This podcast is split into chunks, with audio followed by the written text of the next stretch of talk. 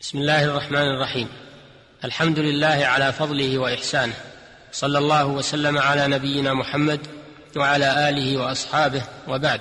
أيها المستمعون الكرام، السلام عليكم ورحمة الله وبركاته. نواصل الحديث معكم في بيان ما تيسر من أحكام النكاح.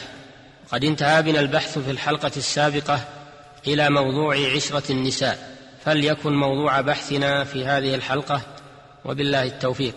يراد بالعشرة لغة الاجتماع والمخالطة، فيقال لكل جماعة عشرة ومعشر، والمراد بها هنا ما يكون بين الزوجين من الألفة والانضمام، لأنه يلزم كلا من الزوجين معاشرة الآخر بالمعروف، فلا يماطله بحقه ولا يتكره لبذله ولا يتبعه أذى ومنه، لقوله تعالى: وعاشروهن بالمعروف، وقال تعالى: ولهن مثل الذي عليهن بالمعروف، وقال النبي صلى الله عليه وسلم: خيركم خيركم لأهله، وقال صلى الله عليه وسلم: لو كنت آمرا أحدا أن يسجد لأحد لأمرت المرأة أن تسجد لزوجها لعظم حقه عليها، وقال صلى الله عليه وسلم: إذا باتت المرأة هاجرة فراش زوجها لعنتها الملائكة حتى تصبح. ويسن لكل من الزوجين تحسين الخلق لصاحبه والرفق به وتحمل أذاه، لقوله تعالى: وبالوالدين إحسانا، إلى قوله: والصاحب بالجنب. والصاحب بالجنب قيل هو كل واحد من الزوجين. وقال النبي صلى الله عليه وسلم: استوصوا بالنساء خيرا فإنهن عوان عندكم. وينبغي للزوج إمساك زوجته حتى مع كراهته لها، لقوله تعالى: وعاشروهن بالمعروف فإن كرهتموهن فعسى أن تكرهوا شيئا ويجعل الله فيه خيرا كثيرا. قال ابن عباس رضي الله عنهما في معنى هذه الآية الكريمة: ربما رزق منها ولدا فجعل الله فيه خيرا كثيرا. وفي الحديث الصحيح: لا يفرق مؤمن مؤمنة إن سخط منها خلقا رضي منها آخر.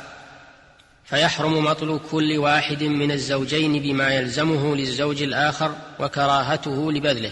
وإذا تم العقد لزم تسليم الزوجة التي يوطأ مثلها لزوجها إذا طلب تسليمها إليه في بيته، إلا إذا شرطت هي عليه في العقد بقاءها في دارها أو بقاءها في بلدها.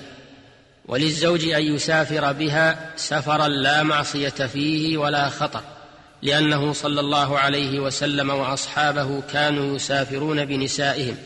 لكن لما كان غالب الأسفار المتعارف عليها في هذا الزمان هي الأسفار إلى البلاد الخارجية الكافرة وبلاد الإباحية والفساد، فإنه لا يجوز السفر إلى تلك البلاد لمجرد النزهة والتفرج، لما في ذلك من الخطر الشديد على الدين وعلى الأخلاق.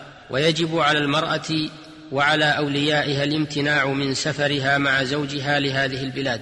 وما تعورف عليه في هذا الزمان لدى كثير من المترفين من الشباب وذوي الثروة من السفر صبيحة الزواج إلى البلاد الخارجية الكافرة لإمضاء شهر العسل كما يسمونه، وهو في الواقع شهر السم، لأنه سفر محرم يؤدي إلى شرور كثيرة من خلع الحجاب والتزيي بزي الكفار ومشاهدة أفعال الكفار وتقاليدهم السخيفة وزيارة أمكنة اللهو، حتى ترجع المرأة متأثرة بتلك الأخلاق الرذيلة زاهدة بأخلاق مجتمعها المسلم. إن هذا السفر حرام شديد التحريم، يجب الأخذ على يد مرتكبيه ومنعهم منه.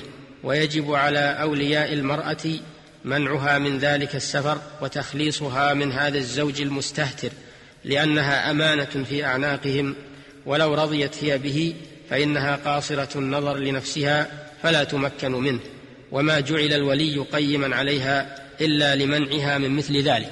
ويحرم على الزوج وطء زوجته حال حيضها، لقوله تعالى: ويسألونك عن المحيض قل هو أذى فاعتزلوا النساء في المحيض ولا تقربوهن حتى يطهرن، فإذا تطهرن فأتوهن من حيث أمركم الله، إن الله يحب التوابين ويحب المتطهرين.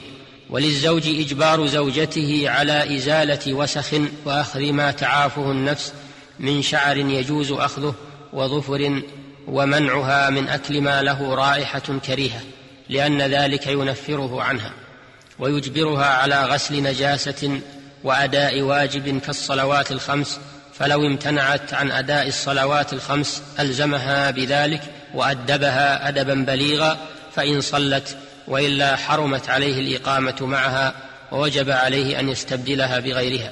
وكذا عليه إجبارها بترك المحرمات واجتنابها لقوله تعالى: الرجال قوامون على النساء بما فضل الله بعضهم على بعض. وقال تعالى: يا أيها الذين آمنوا قوا أنفسكم وأهليكم نارا وقودها الناس والحجارة عليها ملائكة غلاظ شداد لا يعصون الله ما أمرهم ويفعلون ما يؤمرون. وقال تعالى: وأمر أهلك بالصلاة واصطبر عليها.